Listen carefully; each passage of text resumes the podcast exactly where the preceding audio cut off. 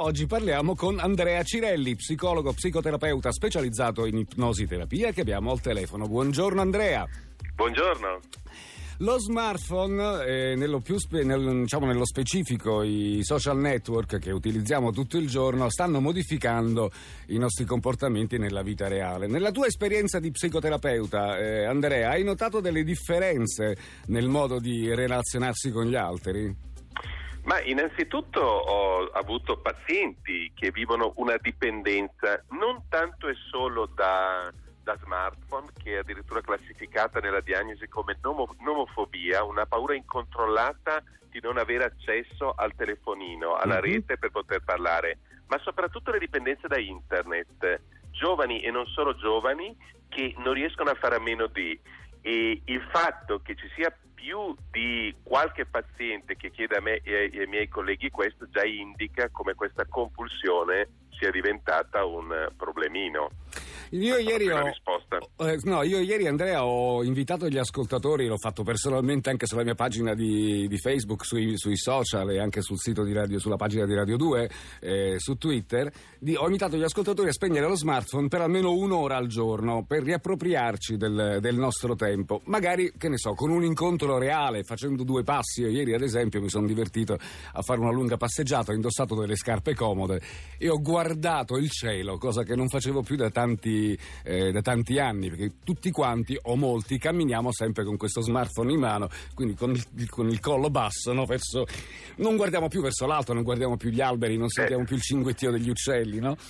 Trovo questa cosa preziosa questo consiglio, questa indicazione che hai dato, anche perché eh, rimanere schiavi del cellulare ci porta a un circolo vizioso.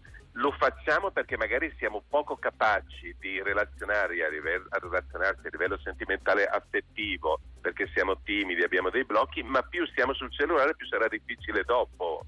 E poi giustamente come, come, dici, si perde tutta la possibilità di vivere queste esperienze sensoriali, diciamo così, che la vita ci dà, che la natura ci dà. Quindi è, è un bel messaggio sano, complimenti. Oh, complimenti a te. Allora Andrea, tu sei uno psicologo, dicevo psicoterapeuta, sei un eh, specializzato in uh, ipnosi terapia e hai scritto un libro sì. che si chiama Il tuo corpo ti dice come diventare felice.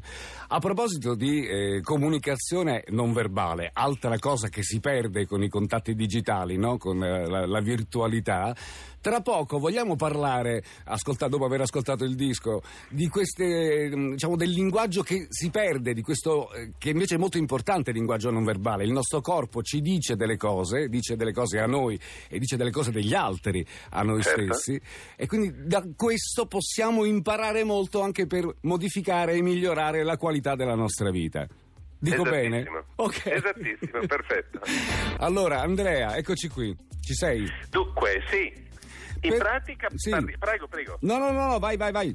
Stavi già no, partendo. Stavo che di comunicazione non verbale ce n'è tanta come tanta psicologia. Quella nuova, dalla psicologia analogica, le nuove scoperte italiane, parla di un linguaggio del corpo interattivo, cioè che ci comunica a tempo reale cosa vuol dire qualcosa, di cosa abbiamo bisogno noi o di cosa ha bisogno davvero l'altro che sta parlando con noi.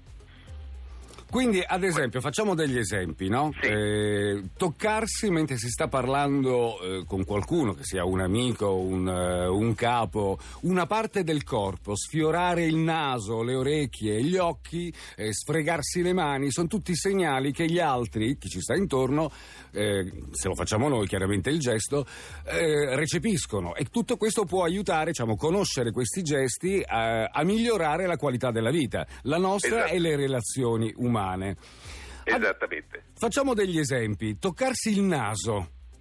Dunque, toccarsi il naso, in particolare il movimento dello sfregamento, tipicamente con l'indice, si sfrega il naso, si fa un movimento a espellere dal basso verso l'alto, come a buttare via qualcosa, sì. è un segnale di rifiuto emotivo molto forte. Mm. Quindi, se noi stiamo proponendo una cosa ad una persona cara, ad una persona nella nostra professione, nel nostro lavoro, e quella persona ci dice anche sì con la voce, ma in realtà sfrega il naso e fa quel movimento, poi sarà un no quindi si sta forzando a dirci sì, ma non lo vuole davvero.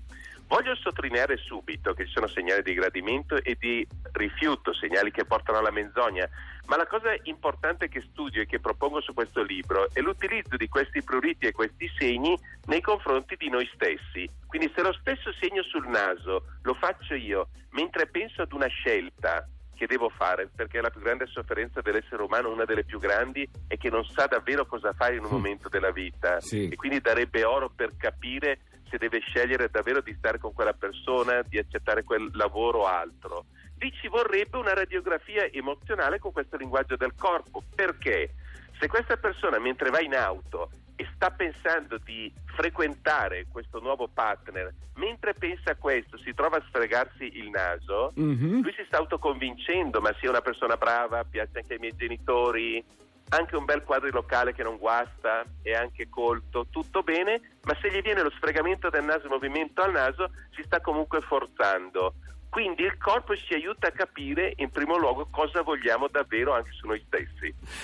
Ad esempio, toccarsi la, eh, la bocca, gli angoli della bocca quando si Ecco, parla. Quello- gli angoli della bocca sempre c'è un prurito che ci chiama non se ne accorgiamo, in questo caso è un segnale semaforo verde, come li, li chiamo sul mio testo, questi pruriti. Cioè il segnale sulle labbra vuol dire invece gradisco quella cosa. Allora facciamo l'esempio contrario.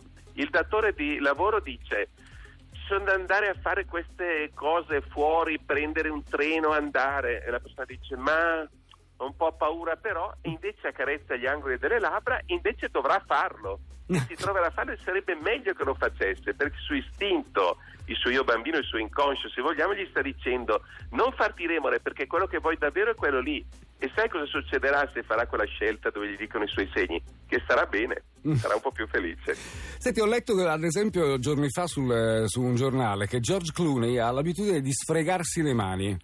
Ha un significato sfregarsi le mani? sfregarsi le mani mi fa ridere perché sfregarsi le mani ha a che fare con il denaro, perché Ah. ogni prurito sulle, sulle mani che si ha eh, chiama quella, quella cosa lì. Quindi se ti stanno vendendo un'automobile un tuo amico e ti, e ti dice non ti preoccupare te la vendo per affetto a un buon prezzo e si sfrega le mani o ha semplicemente un prurito sul Fai palmo della mano, stai attento perché pensa, pensa però che precisione, questo è un linguaggio del corpo interattivo, non quello che si trova tipicamente su tutti i testi classici, è nuovo. Così come accarezzarsi i capelli, io penso a Sgarbi che si, te- si accarezza. Accarezzarsi i capelli interessantissimo perché un altro segnale semaforo verde se uno ci sta parlando di qualcosa, quindi ti piace la penna blu o la, o la penna rossa, mentre dice penna rossa l'altro fa un segnale di gradimento, sappiamo già che dobbiamo parlargli bene o proporgli la penna rossa perché il suo inconscio, il suo io interiore ha già scelto quello.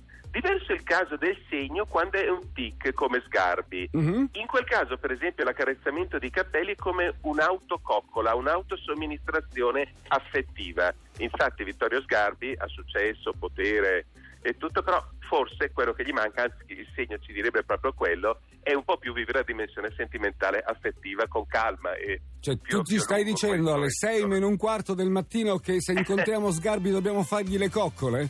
Sì, bravo, No, esattamente, no, esattamente. no, non so se ce, ce la posso fare, però ci proverei, dai, te lo prometto. Andrea, grazie di essere stato con noi, è stata una bellissima chiacchierata. Io mi auguro che settimana prossima tu possa dedicarci ancora una giornata per parlarci di comunicazione non verbale, perché ancora ci sono tante cose da aggiungere. Grazie, buona giornata.